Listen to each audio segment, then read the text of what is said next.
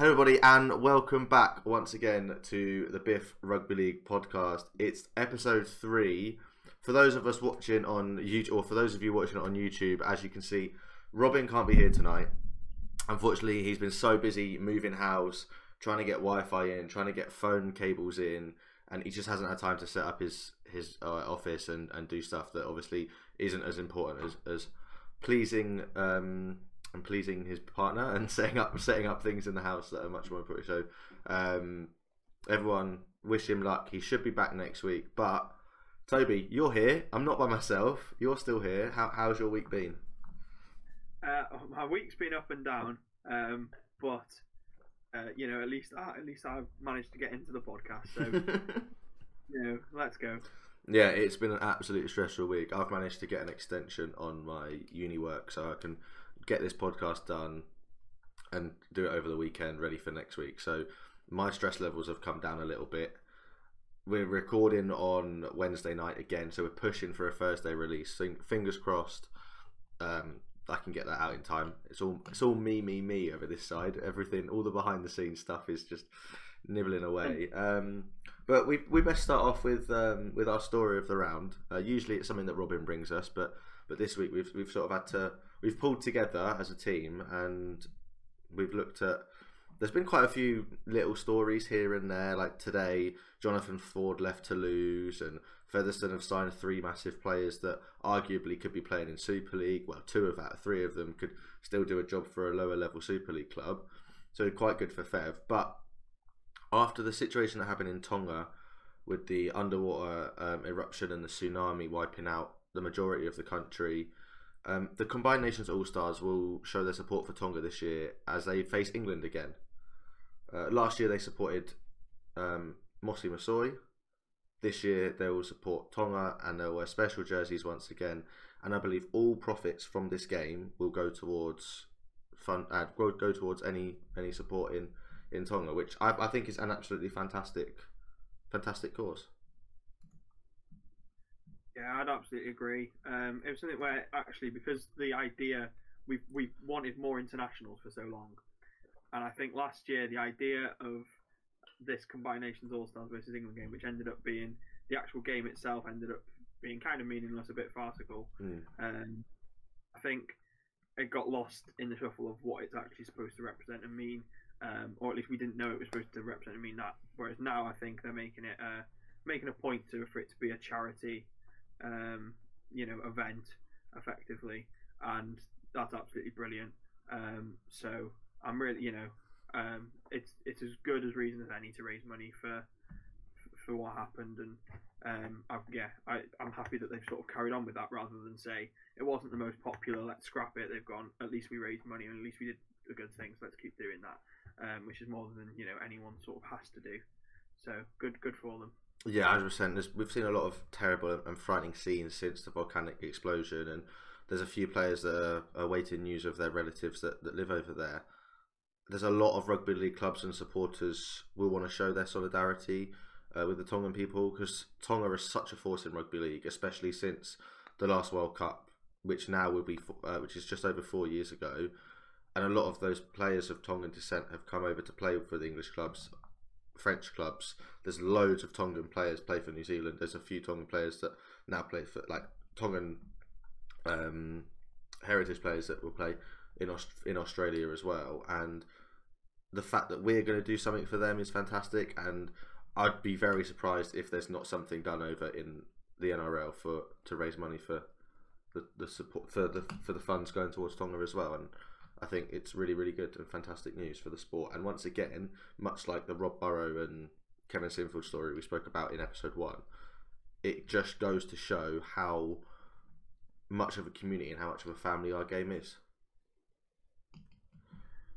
Yeah, absolutely. Um, it, it's brilliant. I mean, you think of the scenes when Tonga would play home games in New Zealand, and then they'd actually get mm. better crowds than New Zealand would get in New Zealand. And you, you look at that. I think anyone who any rugby league fan who saw those scenes a couple of years ago, uh, well, four years ago, I guess, but they've they've fallen in love with the sort of the Tongan people and the culture that Tonga bring to rugby league, and I think you know I think this this for me is something where I, I you know I'd find a way to support it if I if I could. Um, so yeah, uh, it, it's brilliant to see, and um, it yeah, I'm just really happy um, that we're sort of you know we're recognising the globality of the game um, and sort of contributing to that world community um, that rugby league brings with it. Yeah, definitely. Fingers crossed that the event runs smoothly and we can, and as a sport, we can raise plenty of plenty of funds for for Tonga and they can they can they can recover quicker than they might not have been able to do without any any fundraising help. But that's our story of the round this week. Massive kudos to the RFL and England Rugby League and the, the players for for stepping up and doing this. We know that it's going to be on the weekend of the 17th to the 19th of June. We don't know what day, we don't know what time. I don't think we even know when it's where it's going to be played, and we don't even know who's going to be coaching the All Stars because Tim Sheens is now over in Australia with with the West Tigers. So that's that's really really good. We're going to move on though now, and it's my turn to pick someone to join the Hall of Fame. Last week you picked your League One winning North Wales Crusaders side, and that that that is your bit of rugby history. Um, Robin decided first week deserved to go to Rob Burrow and Kevin Sinfield. Massive, massively, the fact that they were number one is huge for for us. They definitely deserved it. This week, I'm going to choose someone who I fell in love with watching rugby league. That that I once met and got to sign a shirt, and I didn't realize how big he was until I stood next to him. As I think I was like a nine year old, um, and maybe I was probably even younger. I was probably um, between the ages of eight and ten, certainly when when I met this man. And Bradford Bulls were playing down at at Harlequins, and my dad was what, the fourth official, I believe, on the day. Um, but Lesley Vainikolo is is my Hall of Fame inductee this week. The Volcano. He is now the age of forty-two. But between the years 2002 and 2007 for Bradford, the man scored 145 tries in 149 games and kicked a solitary goal. And he, he made me fall in love with Bradford. And like as a kid, I never really supported a team. I just followed players around. I would always support the team that Matt Cook played for because the family, like the family friend connection we have with him. And I loved the way Bradford played in the early noughties, and I think most of us can agree. And Vainikolo was just one of those players. Like he made his debut in the World Club Challenge, where they beat the Newcastle Knights, scoring 13 tries in his first 24 appearances in a season that was hampered by injury. Like he was named in Bradford's team of the century. That's that is ridiculous. That is absolutely crazy. I mean, according to I'm reading a little bit now Wikipedia, but according to Wikipedia, he's got 149 tries in 152 games, which is even better. Which is probably counting Challenge Cup games and potentially friendlies as well. But for a man with that sort of record, he played less than 15 times for New Zealand, but he did score 14 tries in those 12 appearances. I don't. You probably won't remember I don't know. You think you were mentioning off screen. You didn't really remember him playing in, in rugby league. You, you sort of, sort of remember him being a rugby union player at the time. But you have to admit he is arguably one of Super League's greatest, if not Super League's greatest ever winger. He's one of the names that, if you watch any sort of rugby league content, at some point someone will either get compared to Vainikolo or someone will mm. reminisce on Vainikolo, the Alaska player, what was the hardest thing you ever to do? And it was defend Vainikolo, or you know, um, and he, so he, he's a name that just has sort of become, you know, synonymous with the game the same way of like a Martin Offiah or something like that. Um, and yeah, I mean, you read that, you see the like the size of the bloke, and mm. you see his highlights, and you and you see what he was able to do with Bradford. You know, he was part of the great Bradford Bulls, and you know that that Bradford Bulls team is why we all really want to see Bradford back in Super League one day. Um, and yeah, he, he, I mean, it was fantastic, but I, as I say, it was. I did get into rugby league a little bit late, later on in my life, and I don't quite remember him like playing live. But of course, I've seen the many highlights that come up at Challenge Cup time of year or during Super League rewinds or things like that.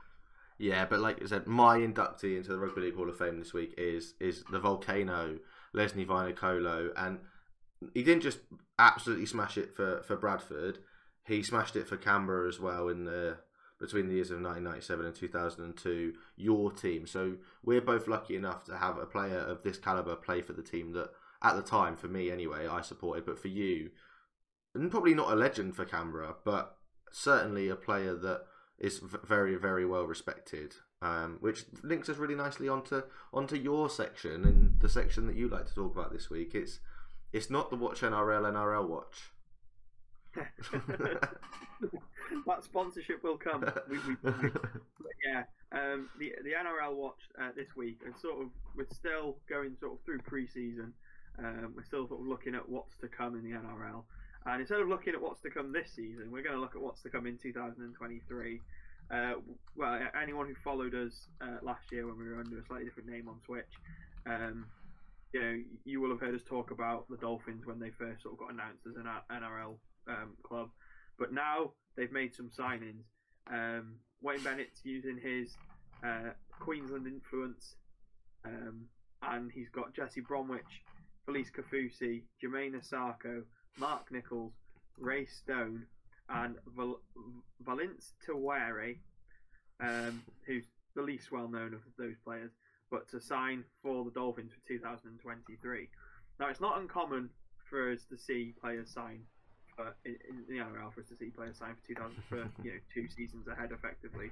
Brandon Smith did it, has just done it for the Sydney Roosters, for example. Yeah, Scott Hudson, the Eels, um, etc. Um, but signing a whole squad up before they've even played this season, and then hoping that they all have good seasons and can push straight into a completely new team with completely new teammates, is it going to be successful? That's my question for you, Brad. For my, that question's for me. I don't know. I think under Bennett, anyone can be successful. I think if it wasn't Wayne Bennett, I'd be I'd have a totally different answer. The players so far they have signed are going are, are good players, and there are players that we know will come in potentially even from Super League, young players from Super League that are maybe not going to get the game time at established clubs. Players like Herbie Farnworth, who is at Brisbane, and maybe not one of the best players in the NRL, is definitely going to go into Redcliffe and be the num- and be one of the top centres, and he's going to start every week because we know Wayne Bennett likes him. There's players that they have signed that people are like, ah, I can see why they'd want to go and play for Wayne Bennett, and I think Wayne Bennett is the person that they're going to play for. How long those players decide to last, it, it's so difficult to to sort of to say are they going to succeed. It, I'd like to see them not finish bottom of the table. Put it that way. I don't really know where else I can go for that. If that makes sense. Yeah, that makes sense. I mean, obviously, with a Wayne Bennett coach, with Wayne Bennett as coach, um, I think he's probably the only coach you could have got who could convince players to join a completely unknown entity. Yeah. Um, I think there is a genuine worry that unless you love Wayne Bennett or you've always or you've got this like respect for Wayne Bennett, um, and why would you take this risk? And there's nothing that's particular apart from the fact that the Dolphins have a completely empty salary cap, and can spend Yeah. freely. There's still no reason why you would sign for the Dolphins over one of the other 16 NRL clubs. You know, someone like Brandon Smith, he's definitely gone. I've got a better chance at a proven NRL club out the Roosters than one it is just completely new. And I think that's it. As you look at these players, they're signing props and second rows who, as long as they do their part, will still be playing Origin, still be playing internationally, you know, things like that.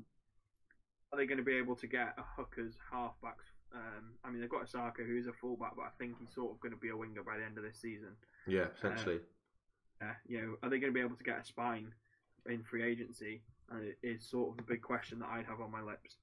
Um, I don't see, as I say, there's something about it being Wayne Bennett, and there's something about the fact that Jesse Bromwich and Felise Kaufusi are both willing to leave Craig Bellamy in the Storm and win a place where they are pretty confident that they're going to get to. A, they're going to be top four every year. Yeah, and this, this is a team they've selected and they've they've signed police players now. Like there's got there's a whole year ahead. The more quality players they sign, the more quality players will want to move to the Dolphins. I feel as well. Yeah, so that's that. That's sort of where I was going. Was if these players are willing to move now, does that give confidence to players potentially coming off contract? But there's also market to sign off contract players is insane, um, and as in players are getting snapped up now, um, and I genuinely just don't know how well the free agent market's going to be able to support the Dolphins to build a team that's to build a team that can win, and is that even the plan?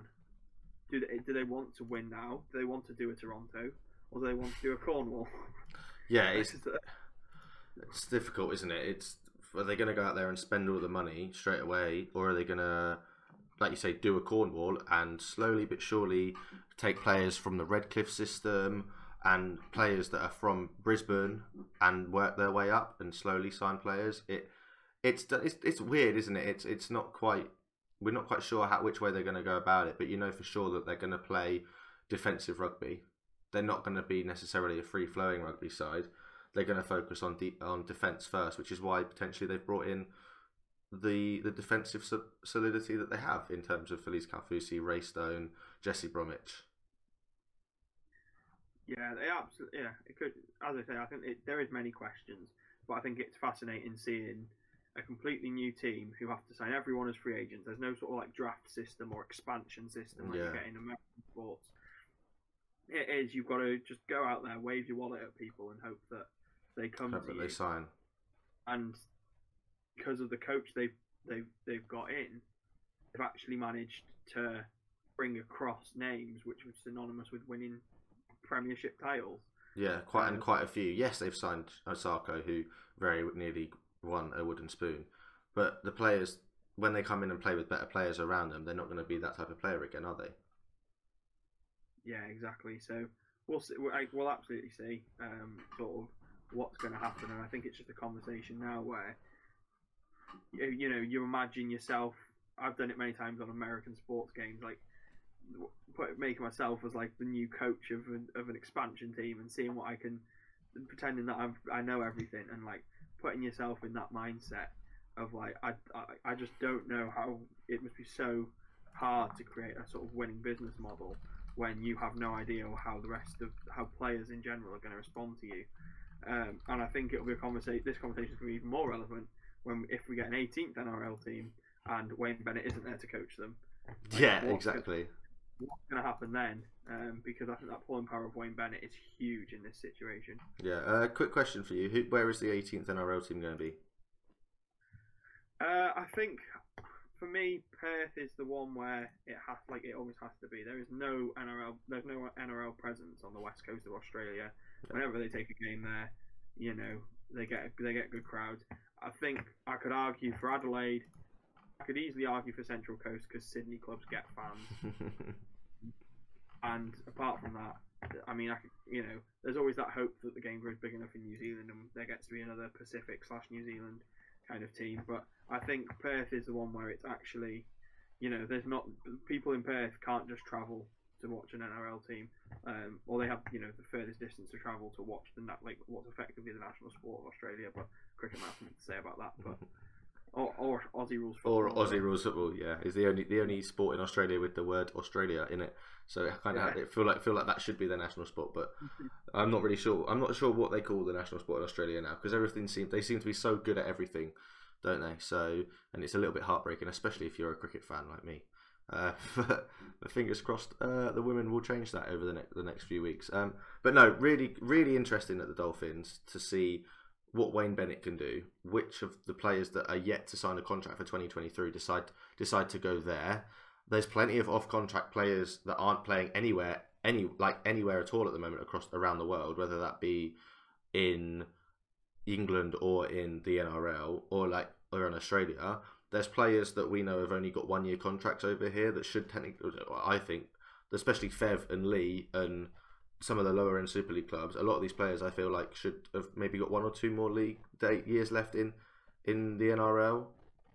Potentially, I don't know if that if that will happen. People like Joey Leilua could easily be playing for the Dolphins next year if he scores 40 tries for Featherstone, doesn't get sent off, and isn't a liability. If he shows that he can mature a little bit, there's no reason why he can't then go back over. He's young enough, and arguably he is good enough.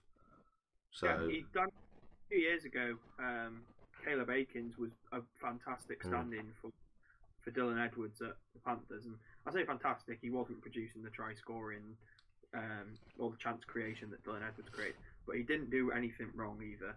Um, and now he's playing at Leigh, and it's that kind of. I think you're absolutely right in terms of there's a lot of players who they're out of their rookie deals. Are they good enough to start for us every single week of the season? No. Send them away. Um, Let get our new kid through the system. Um, and I think that, and this is, it kind of annoys me when they in Australia they have this whole the talent pool isn't big enough, and it's just uh, the reality is is they're a franchised competition with Yeah. no way of distributing the youth talent, exactly, um, hundred percent. fairly distributing the youth talent. Um, but their talent absolutely is there if if everything was sort of better distributed. Yeah, definitely. Um, speaking of youth talent, there's probably going to be quite a lot of young players on show this week. Whether you're looking at pre-season friendlies or you're looking at the Challenge Cup or you're looking at the Championship, and that's something that is I'm really really looking forward to see.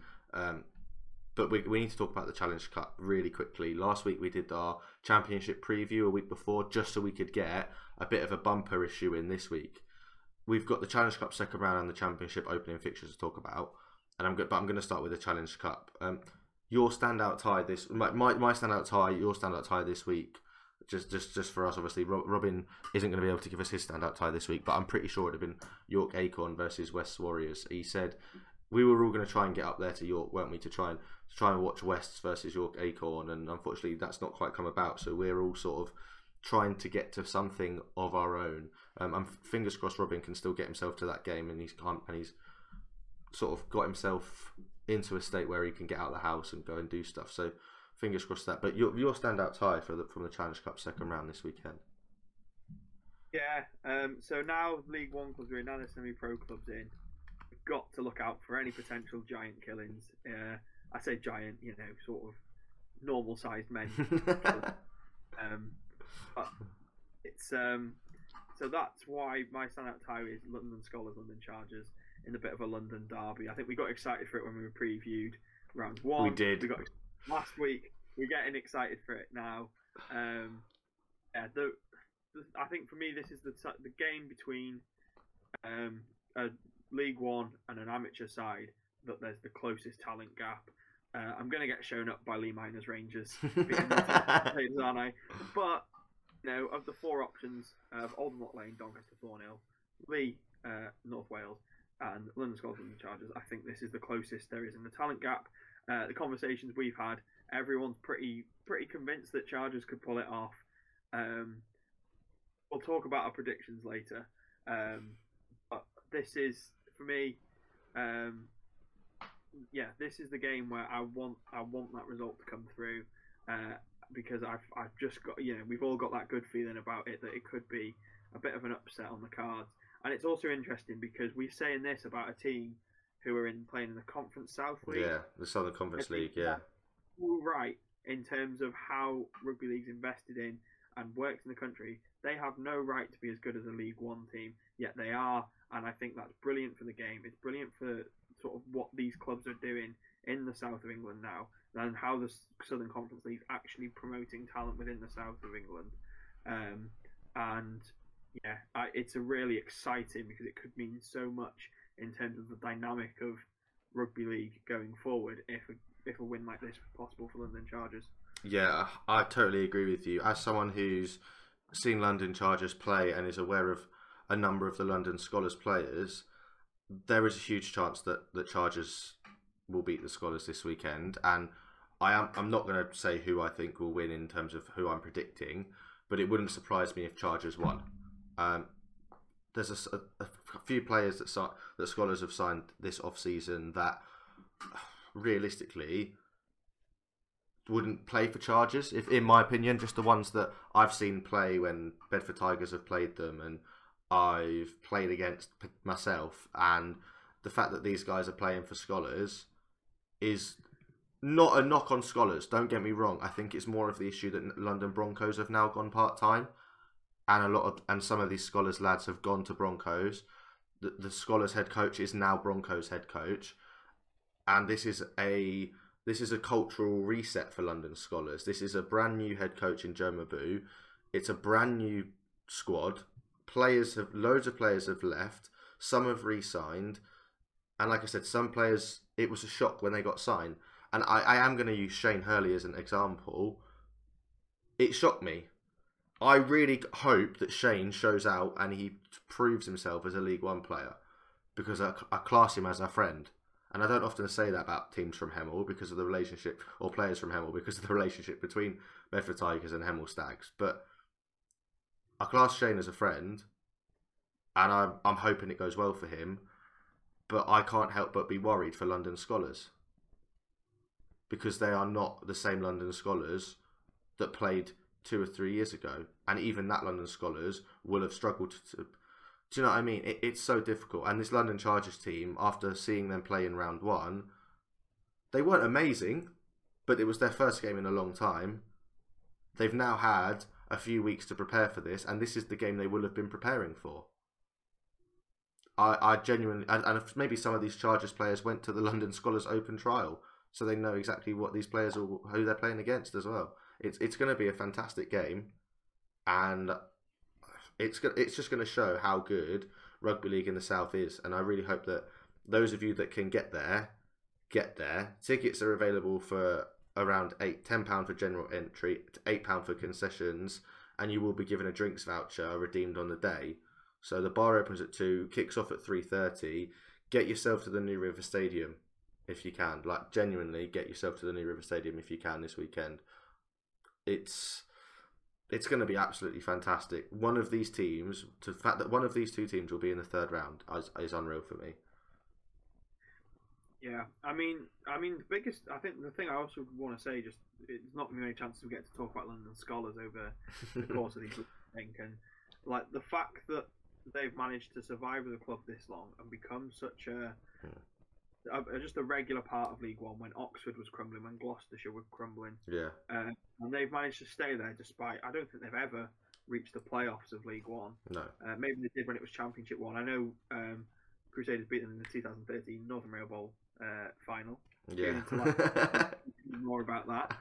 Um, but yeah, um, yeah, it's incredible the sort of the way they stick together as a club, but also I, I, the way they invest in the South community and then just bring players in, knowing full well that if they play well, we'll happily let you go to to a better team. But here's your chance to prove that you can play semi-pro. And I think they do that in a very similar way to Coventry Bears did it. Um, and it's sort they are a key part of the community outside of the sort of M62 corridor. Um, so, but yeah, so big credit to London Skolars because I do think they do good work, despite the fact that they'll be the brunt of quite a few jokes across the course of the season. I think there'll be a they'll probably be the brunt of quite a few jokes if they if they lose to London Chargers on, on Saturday as well. And I hope they don't, but I also kind of hope that Chargers win. It, it's such a catch twenty two because I want to see teams from the Southern Conference League do well. Um, West I want West Warriors to go up there and beat York. I want Chargers to get through. The fact that we could potentially see two Southern Conference League teams in round three. Yes, there's only six teams in round. There's only six games happening in round three before the championship sides come in round four.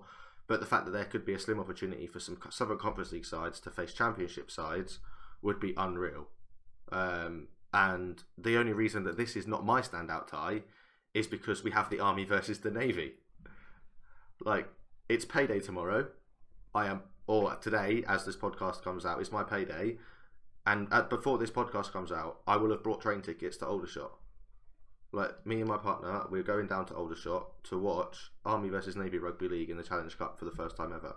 It's going to be rammed down there. It's I know Robin had this whole like he wanted to do a whole thing on the history of rugby league between the army and the navy, but the fact that this is their first game ever in the Challenge Cup between these two sides, you can't get bigger than that for these two teams. I don't think. Can you? I, I wasn't aware it was the first game they've ever played in the Challenge Cup. Yeah. Uh, That is, yeah, that is quite quite sensational. Um, we've spoke about the Army and Navy so much that I think it's kind of I don't want to repeat myself. Um, but yeah, we you know the representative side we we love having them. It make it's something unique to rugby league in in a way. It is. Um, in fact, the Challenge Cup in general is quite unique to rugby league. I mean, I know football have a similar thing, but you look at rugby union, they don't do this sort of competition and things like that. Um, you look at many sports where this kind of competition just doesn't happen. Um, No. And yeah, it's so. Yeah, it, it, it's obviously an exciting game. We're really grateful to have it, and uh, I can't wait for Brad to be texting the group chat uh, uh, at four o'clock. Uh, great happened in the game. Yeah, if you can't if you can't get down to Aldershot, the game is being live streamed on the Sportsman, so they've managed to get the the rights for that. And if you can't watch it on the Sportsman, follow us on Twitter. I'll be tweeting, I'll be live tweeting the game as it goes out. Like I'll be updating the score as it changes. So make sure you follow it in one of those three ways. But this is the first time. I, I just can't the fact that this is the first time they've been drawn against each other in the Challenge Cup since the year since the turn of the millennium, like which is when they first since they both came into the team. So yeah, unbelievable. I think it's absolutely unbelievable. I mean, the one thing I want to address is just you said that the third round is going to only have six games in it. Yeah, That, That is awful. Um, and we don't and we don't know the the round the third the third round draw isn't until the first of January. So we will know what the third round ties will be next week, but we do not know what they will be before these second round ties are played. Yeah, that. I mean, that's sort of to be expected. I'm not too like in general they sort of, but at Mm. the same time, it's just that only six games in the third round of a Challenge Cup is just it's abysmal. Uh, I'm not happy about it, um, and I think, but I think it's something that you know we, we can speak about how we prefer, um, you know, the Challenge Cup to look, and, and this isn't it. But I also understand that COVID played a part in this and, and Yeah. things like. But it's um, yeah, I hope that sort of this is just a temporary measure and that we can look forward to a sort of a more full Challenge Cup. uh, Yeah, do- coming Do you feel like they? I think it's also. I say, do you feel like they could have added one more round of community level sides to make it two rounds before you had before you entered before you had the League One sides enter, say in round three, but then round four would still only be six games before the Championship sides comes in. Do you think that would be fairer? Do you think that would be a would have been a better way to do it? Um, I, I think potentially, yeah. Um, I think there's, I don't know. I think Super League need to enter. Um, I, I think Super League need to enter at around a 32, and I think they currently enter at like Round half of yeah, around I think it's around only four enter at one point, and then the rest enter at another point, and it's 16 or something. yeah. But uh, Super League need to enter into a round of 32, um, and I think that then work that up however you want from from there upwards. But there is a severe like the Challenge Cup is designed to be won by a Super League team, Yeah, um, and although they're probably going to win it anyway, um, I think that it's not even very, like hard for a Super League team to win it. It's like two lucky Yeah. draws, a big semi-final, and then you're in the final. Yeah, definitely. Um, you looked, you look at Halifax getting to the semi final back in 2019. It's the closest any non Super League side has ever come to making the final. Yeah. Like that just says, I, I think that says something about the way the competition is run, and I, I agree with you on the fact that you could, you should put Super League clubs into the round thirty, that round of thirty-two, and then work back. You work forward, so you figure out, okay, you know that this is going to be the round of thirty-two. Then you've got your sixteen. Then you've got your quarters. So they have to play at least four games before they reach the final. Just trying to figure that out in my head then. So they, they're still playing four games till they reach the final. Now, I think they're only playing three games till they reach the final. So they're playing a game more, and you could still include more community level sides and representative sides in in yeah. earlier rounds. But I think does that is that now changed because the finals now being played in May rather than July because you're taking two months of the season away to fit in. You've now got to take two months of the season away- away. Usually, when you'd have probably fit in another round. Uh, you may have to, but also I think you know you can just sort of rejig the season and just play that Challenge Cup you know, sort of less than Super League games, three, three Super League games, Challenge Cup, three Super League games, Challenge Cup, three Super League games, Challenge Cup, and then say we'll have a big chunk of Super League after the Challenge Cup, and you don't need to worry about it. And I quite like the Challenge Cup being moved to May anyway. To be fair, um, gives you know, I think it because it's weird when Challenge Cup comes and you have like two weeks of Super League and boom playoffs. Yeah. Um, you, you, Challenge Cup winners have just gone on a three-game losing run because they haven't they haven't got out of the nightclubs yet, and yeah, it's um. So I quite like it, and I think there is ways to manage it. Um, but I think that any, especially if the if the system works properly uh, in terms of how the NCL and Southern Conference League, you know, manage the amateur, the quality of amateur players Yeah. all in the, all of those teams should be in there at a minimum, I think. And Yeah, or at least all the ends. Well, the way the the way the the pyramid is, according to the pyramid, the Southern Conference League and the Nas- and the National Conference League Premier Division are tier four competitions. So every single one of those tier four clubs arguably should be in the Challenge Cup. Is that what you're saying? yeah, well, yeah, that, but also like the NCL as a whole competition with Division One, Two, and Three. I would love to be able to to, to say could be open there, but again, that would come down to a lot of logistics. Because I think Mm. the way it was always my impression back in, you know a few years ago was that it was the whole NCL plus the winners of the Southern League, the Northeast League, the Northwest League, The university champion and then the representative sides were in there as well. like selected individuals from the NCL. There was like one NCL two club, one Yeah. four NCL clubs, and then like three Southern Conference clubs. Um, and yeah, so I think that's the thing. Though, at a minimum, the whole of Tier Four needs to be in there. Yeah, absolutely. Yeah, that's fine. Well, like I said, that was my standout tie, and I can't wait to see that. Your standout tie is the, the London Derby. We'll quickly run through the rest of the games. We've already mentioned York Acorn versus West Warriors.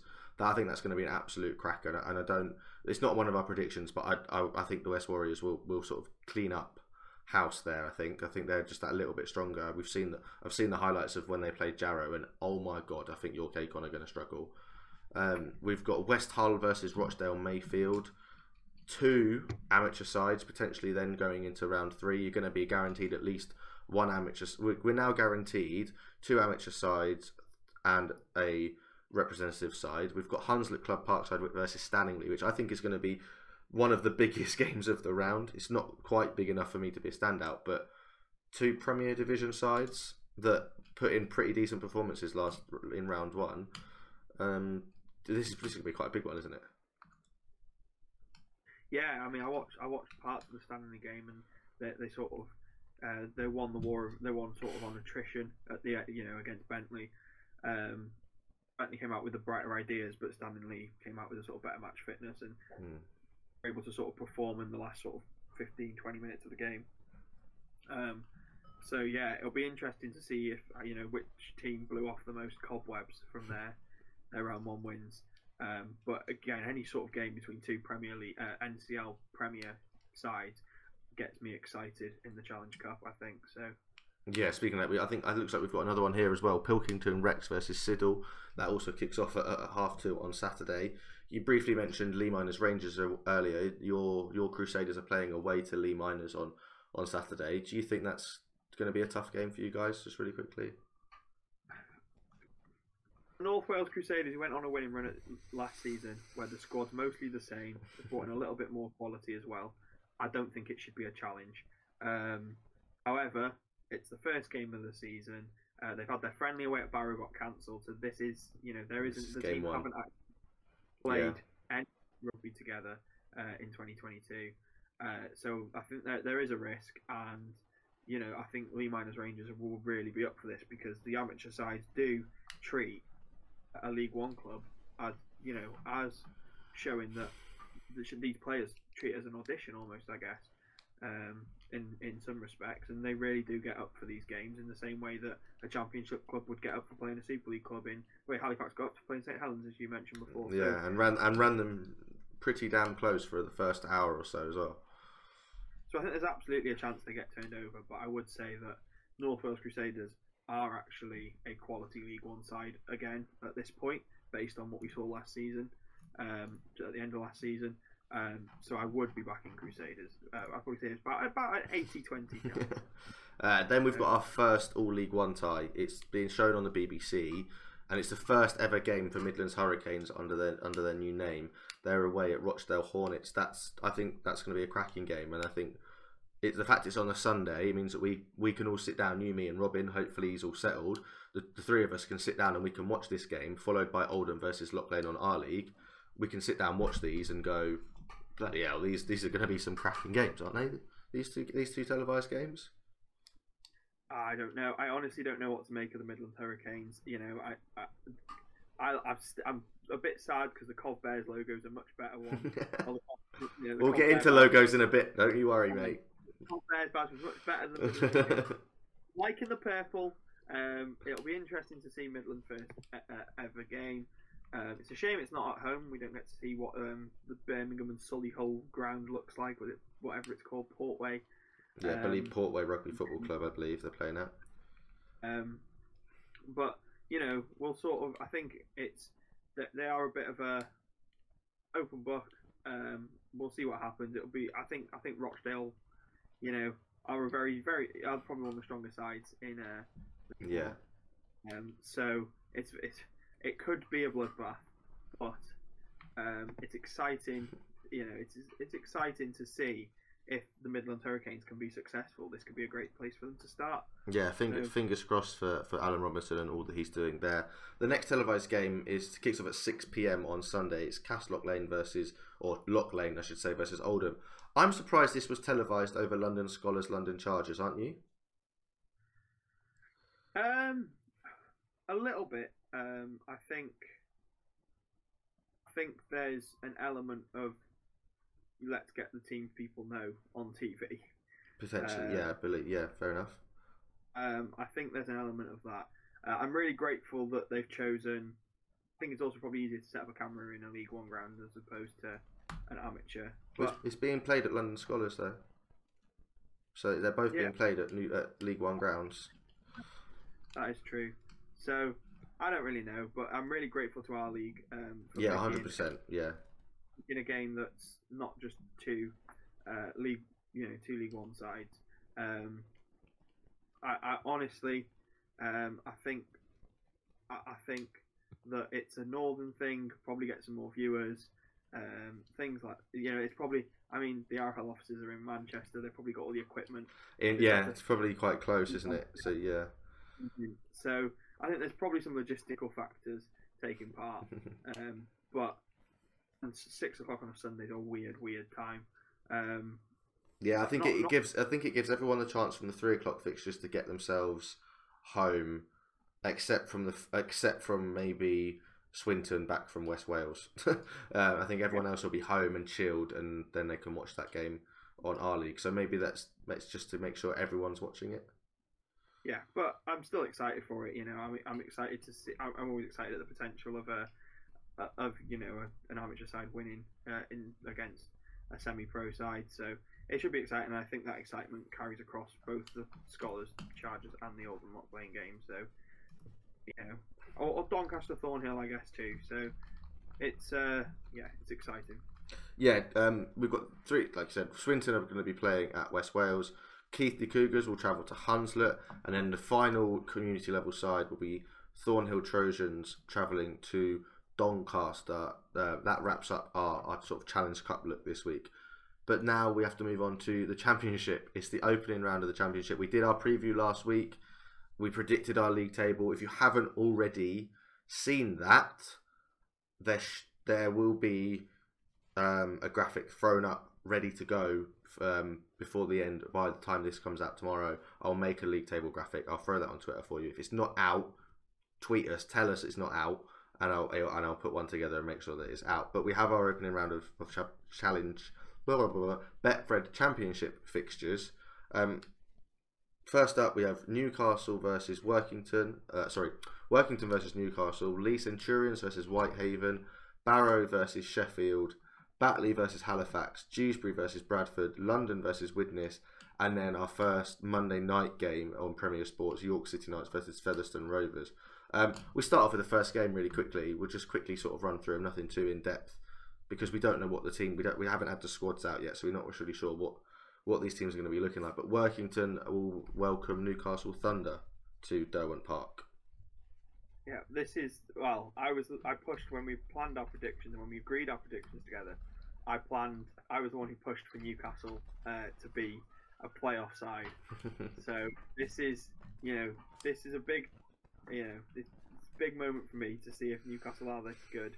Um, I think they've signed some brilliant players, um, and I think unless Workington is sort of a very muddy, boggy January cold pitch, which the Cumbrians love and grew up on, I think there's a chance. I think I think they don't stand too much of a chance against Newcastle in this game. Yeah, no, I don't. And I think Whitehaven don't particularly stand much of a chance against this Leigh side. I don't know how strong this Leigh side will be at the start of the year. They don't usually start off fantastically well. They didn't start off very well at all last year, which ultimately led to their relegation. And like Robin mentioned last week, they're trying to find form. Like they've got they've got a really new squad and they're trying to find form. Have they played enough together to beat a Whitehaven team that we have finishing in the playoffs again this season? I mean, it'll be interesting to see. I mean, in terms of the individual players, if Leigh put out a full squad, some of their players are still, I think, have only just arrived in UK anyway. Yeah, I believe so. If they put out a full squad, then I, you know, I'd really, I'd really like Leigh one to seventeen when they're fully fit. Um, but you know, as you say, start of the season, you never know what's going to happen. Um, we've got nothing really to go off. I don't think we can look at Leigh's, Leigh last season to sort of indicate what they could do this season. Um, and but we can with Whitehaven.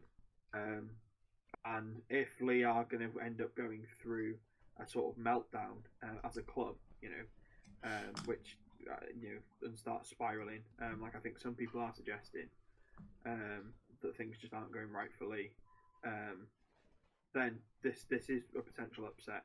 But I, I, would assume that the Leigh squad will be strong enough to, to win this game. But yeah. Yeah, I think I have to agree with you on that one. Next up, League One champions Barrow Raiders kick off their championship campaign, campaign at home against the Sheffield Eagles. Do you think Barrow could, could nab a few wins and finish, and potentially against the likes of Sheffield and those teams finishing low, or do you think they'll be struggling to get wins this season? Yeah, start of the season um, and the way Barrow played when they were at their best last season um, I think that this is this you know first you know this is their chance to really go out and be like we're here to we're here to play. We are a talented side on, on our best day. I don't. I think across the whole season we'll see them drop off. But with a Sheffield team who have made a couple of improvements, but you know are probably still on a you know not on too much of a high from last season. I think that this is Barrow. Barrow could come out of the blocks really strong um, especially uh, you know as you start to look at you know they've got a Cumbrian derby next week, uh, and then they play Newcastle. There's no games there against the sort of the sides that we put right up in the top top top of the table, and they could come out of the blocks quite strong. Yeah, talking of coming out of the blocks quite strong, Halifax have to do it, don't they? This season they have to. They can't afford to maybe lose three out of their first four games like they did last year, and then go on a run. They have to hit home. They have to go out there and put Batley to the sword and at the Foxes Biscuit Stadium, don't they, this weekend? Yeah, I think this game. Will, I, think this could be an incredibly close game. Um, you know, both sides were at the top end of the table last um, last season.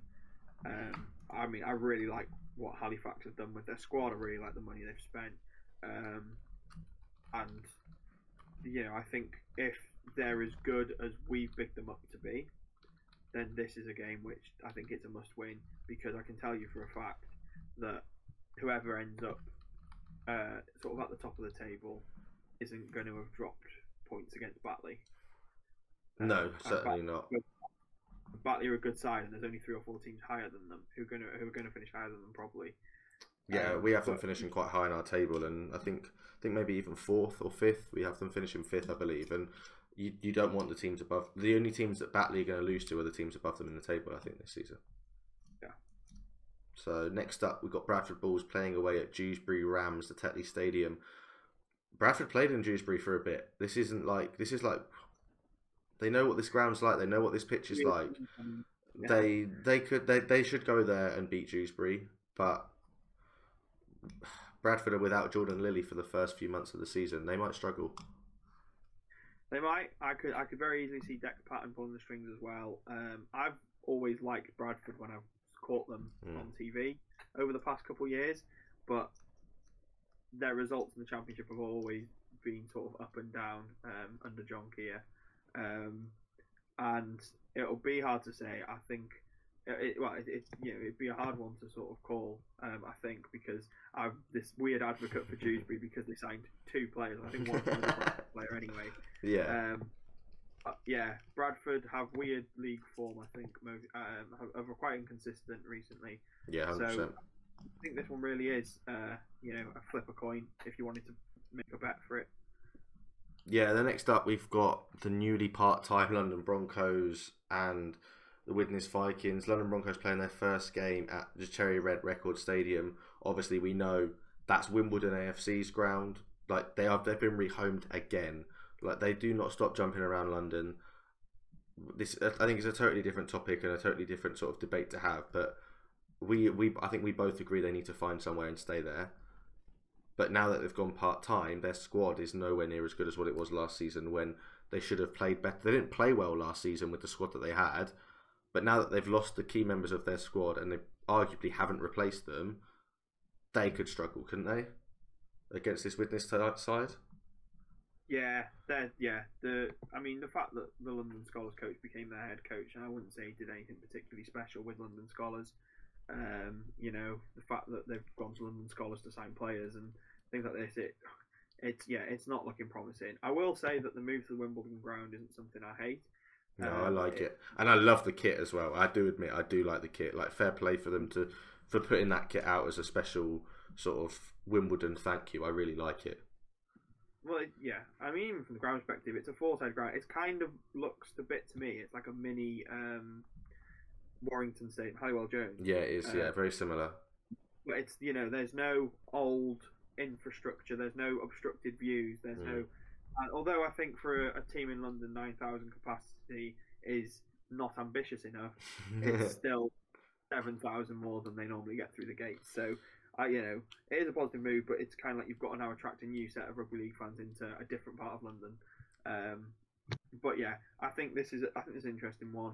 Widnes have an interest. Uh, Widnes have an interesting side, which could be could go anywhere between like a decent side or you know a lower mid-table side, um, depending on how they sort of all fit together. But I re- yeah, we really don't like what the Broncos are sort of doing. I know they've sort of been forced into it, but yeah, um, it's quite it's sad to see, isn't it? Big game for them to prove that it was sort of the right decision to to sort of scale back the operation. Yeah, and, and finally wrapping up our, our championship round one fixtures. Um, we'll, and we'll go into this a little bit more in our set of six because this is one of the games that we have. It's York City Knights versus Featherstone at the LNER Community Stadium. It's Monday night. Um, should we should we hope that Robin gets himself down there, or should we hope that he's in here as a, as part of our preview call? I mean, yeah, I, I, I can't decide, um, but I um I, I, I feel a lot of pressure having to talk about this game, given that when I need to read through a league, I don't need to read about York. I, I I'm not reading about York, so I'm not sure, but it's two very good squads. Joey Leilua flew into the UK the other day. If he starts, I'd be First I'd be surprised if he starts this this, this first game. if he manages to start or even come off the bench on the first night of Premier Sports Rugby League, who, by the way, they've got an outstanding, um, amount, uh, outstanding. Oh, yeah, it is. It is a. It's arguably a class class punditry channel, isn't it? They're trying their hardest to to present rugby league, and I, it's weird because I think the last time they had rugby league was they had like the NCL on Free Sports, and now they're Yeah. going. The, they've shown to, to rugby league, despite that failing, despite losing their NRL contract, um, and now they've really looked to be pumping um, energy into the championship. It's excellent to see. Um, and this is something where I don't even want to preview this game. I just want to say, get excited for it. Get, get you know, get get paying for a, your fourth sports subscription. Yeah. the- if you are if you are a season ticket holder as well, you will get a discount on Premier Sports. So make sure you make the most of that offer. Like go go through your club, make the most of that offer, get Premier Sports. There's not loads of games on, and we I think we've only got the games for the first half of the season. But you get more than rugby league as well. You get a lot of the American Rugby Union. You get a lot of European football. Like yes, if if you love sport, get Premier Sports. It's not that expensive, and if if you do sports stuff for business, claim it back. That's all I'm going to say. Use it, claim it back, and it's all right. It's not that bad. Speaking of Fev, though, like you said, we mentioned it a little bit earlier. They've signed three, arguably three, two quality players, and then one young prop who looks like he could be coming through the system really well.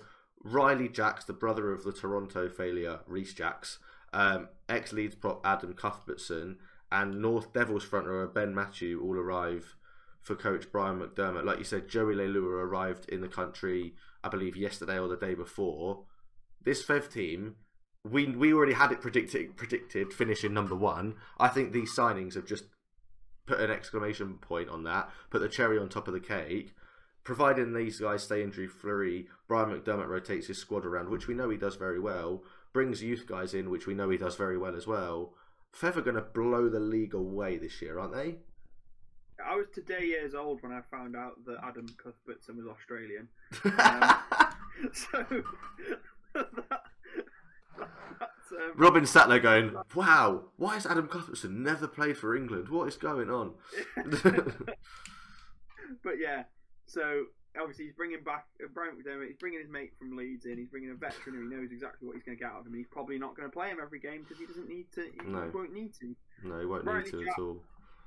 Riley Jacks is a player who I think in the NRL you could see his brain doing the right things, but Yeah. his feet were full of following his brain. You know, his brain worked faster than his feet. Um, and I think you know the slow, probably a little bit slow down pace in the championship. He could be really good, and like it's not as if he, you know their only halfback option either. No, he's You not. they- They've got. They don't need to worry about getting him up to speed quickly, um, but they can. You know that option is um, is healthy, and again they brought in uh, someone to develop from. Mm.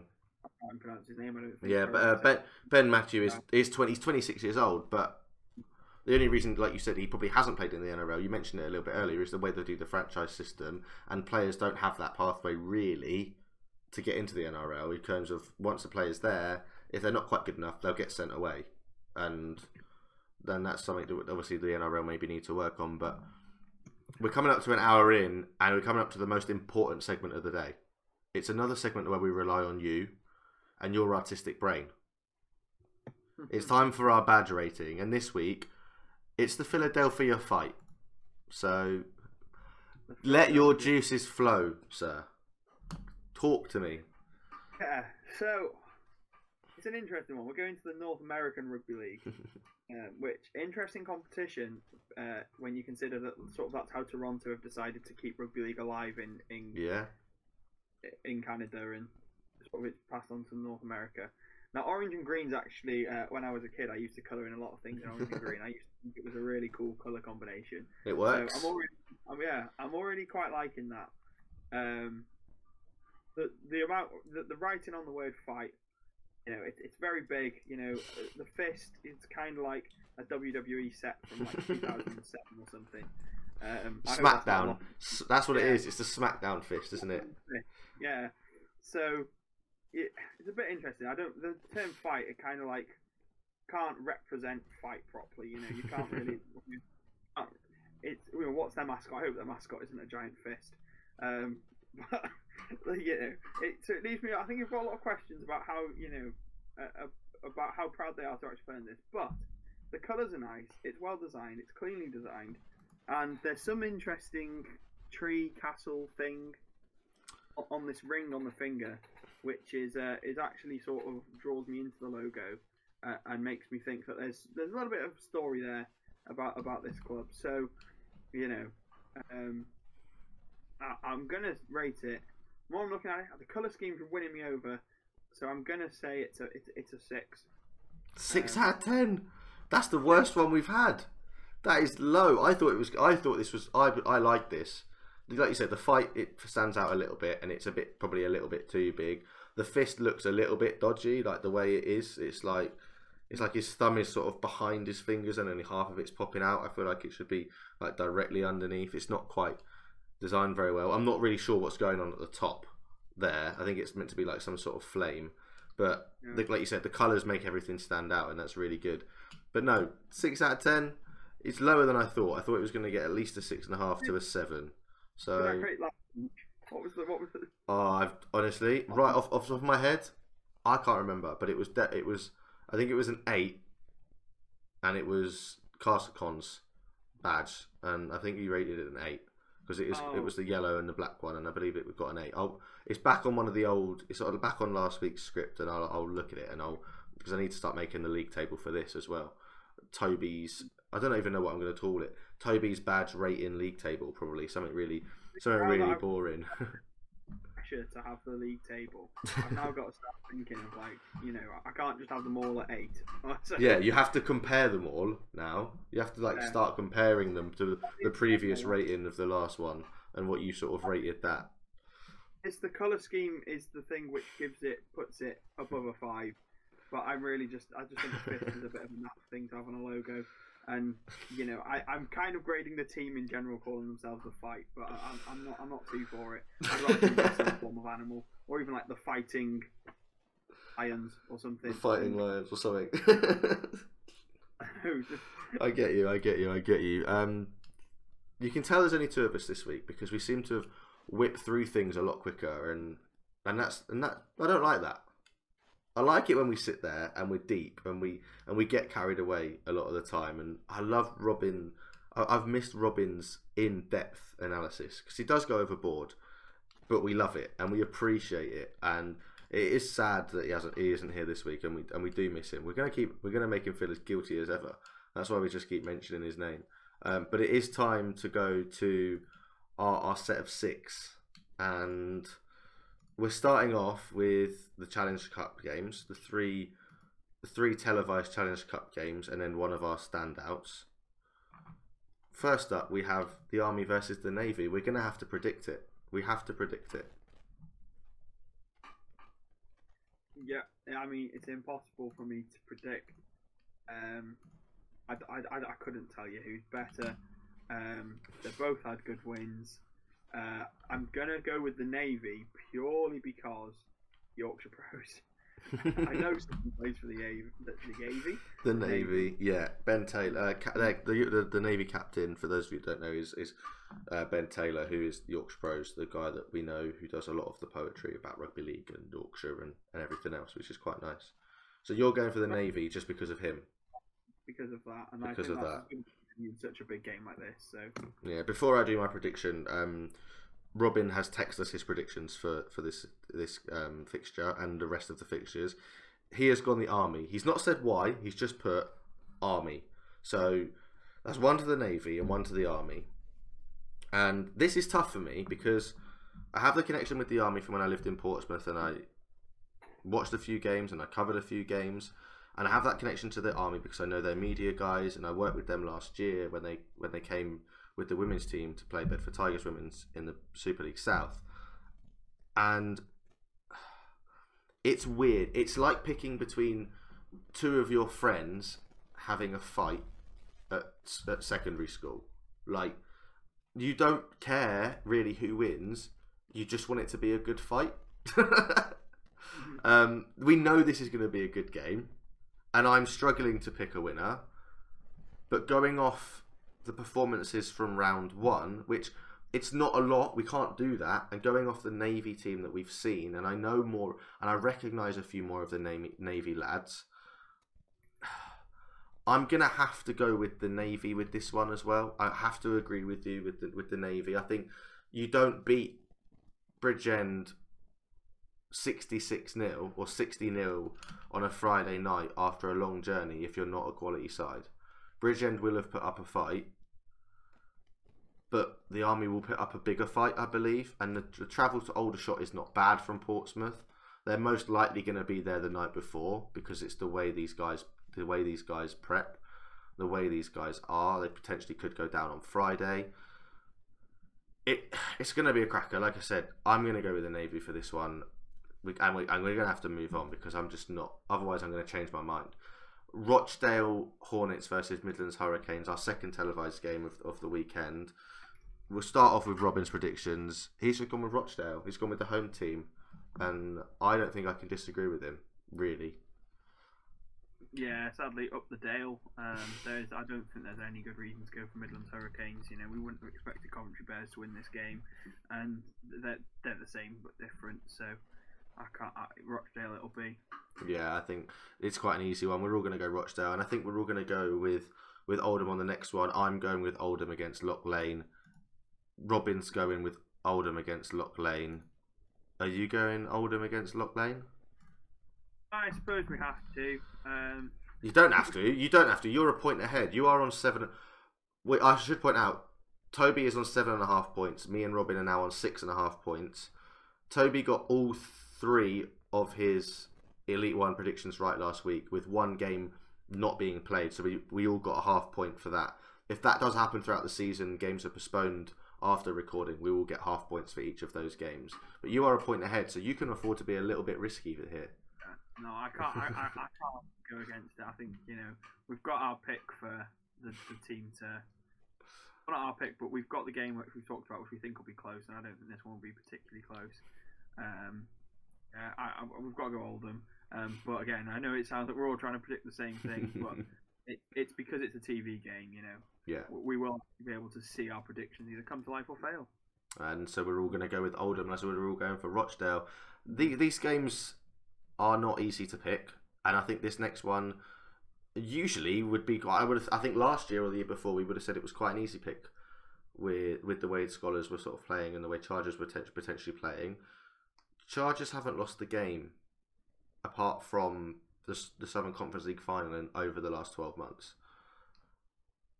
I'm backing them to beat London Skolars. Robin is backing them to beat London Skolars. Are you backing them to beat London Skolars this week?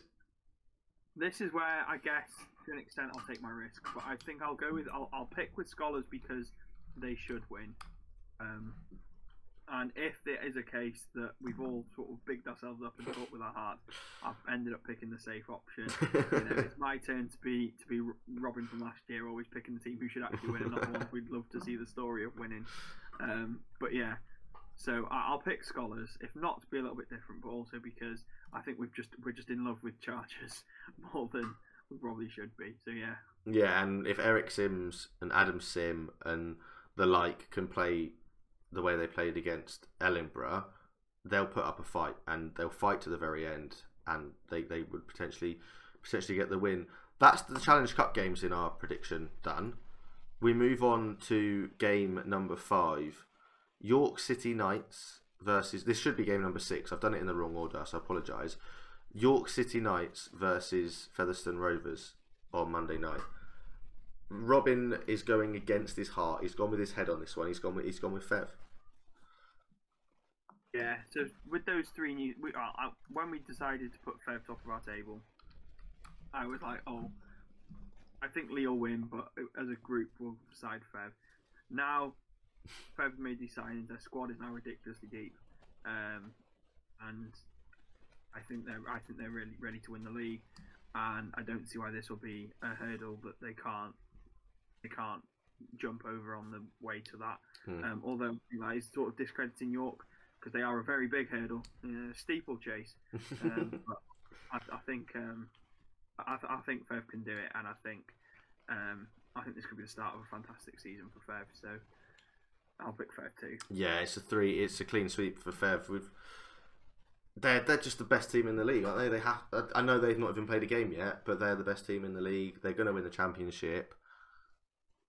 I think they're the favourites. They're the odds-on favourites to win the championship at, with most betting companies. Those that are picking Leigh, I don't. Are just picking Leigh because they've been relegated. I don't think anyone other than I think maybe a few non-Fev fans would disagree that Fev are the best team in the comp. So I think if we were to put the Leigh versus Fev game in, we might pick we might pick Leigh against them, but York are going to really struggle against this top top side. Our next game is a repeat of one of our championship playoff games last year. We have Batley at home against Halifax Panthers, two teams that have brought in players, two teams that look to have improved their squads from last year, two teams that will be looking for playoffs again. I'm picking with my heart, but also with my head. Robin's picking with, I believe, with his head. He doesn't tell me why, but we're both going for Fax away over Batley. They, they need to start. They started strong last year with a big win over London. Are they going to put a big? Are they going to? Are they, are they going to put Batley to the sword? I know I asked you this earlier, but you've got to give me a, a prediction this time. Yeah, I feel like a bit of a hypocrite um, after how you know how I was talking about Fax earlier, but I will pick Batley. Um, Ooh, interesting. Go I ahead. will pick Batley. They were fantastic last season. Um, you know, they've got they're at home. Um, you know, it's first game of the season. They're up for it. They're ready, and I think that you know, I think that it's sort of picking with my heart on well, not my heart, your heart, as I do. You're playing with my heart right now. That's what you're doing. Ah, I'm saving the I'm saving the chance to give your your you know to warm your heart with by picking Fax. I'm saving that for when you're in a final or you're in a. I'm saving that for when you need the, the moral support. Thanks. We need to appreciate. I need right it. I now, need it. I'm going to I'm going to hope that we get I get can get one up on you again by picking Batley, who, as I say, I think if they were playing anyone other than Fax Fevel Leigh, would we I, I'd have to win. Um, so why not pick them to beat Fax and just, especially first game of the season. Yeah, it would be a. It definitely put, the tail up their backs, wouldn't it? Put the wind up their backs heading into a into a tough championship season. Arguably, probably the closest championship season we might have for a long time, other than maybe that top two or three sides. So, fingers crossed for for everyone. Fingers crossed we have Robin back next week. That is the end of episode three. There may you may see us elsewhere over the course of the next few days. Uh, all, all will be revealed if um, at some point over the next 48 to 72 hours. So um, you may see us elsewhere. If you don't see us elsewhere, we've done something wrong. No, I'm joking. Um, we will, we will let you know sort of anything that's happening. Um, but half five next Thursday, we will be live. We, we're not live. We will be back. I'm so used to saying we will be live from last year. We'll be back with episode four. We'll look at the championship round one. We'll look at um, the round two of the Challenge Cup. We'll pick our player of the round. It's back to Robin for his for a Hall of Fame inductee. Toby, you bring us more NRL watch. You'll bring us another badge rating, and we'll bring you more of the Biff. Uh, thank you very much for joining us. If you're watching on YouTube, don't forget drop a like, subscribe to the channel, comment down below if you want us. If there's anyone you think deserves adding into our Hall of Fame, it can be a serious one, it can be a funny one, it can be a moment, a game, a player, it can be whatever you like. And if you're watching on Spotify, please, please share the hell out of this. We are we are trying our best to push for um, over a hundred, just a hundred listeners over both platforms at the minute. We're very much an amateur baby podcast, and we want to we want to push ourselves to the very limits. So share it, listen to it on the way to work, listen to it on the way home, listen to it in the bath, listen to it when you go to bed. I'm not saying that we're boring, but if it makes you go to sleep, put it on. Um, yeah. When you finish it, listen to it again. yeah, if you finish, if you if you watch it on YouTube, listen to it again on Spotify. Double up the viewership because tell you what, I'm telling my family to do it. Um, I've been Brad. That's been Toby. That hasn't been Robin tonight. Um, but we'll see you all next week. This has been the Biff. Thank you very much. We'll see you all later.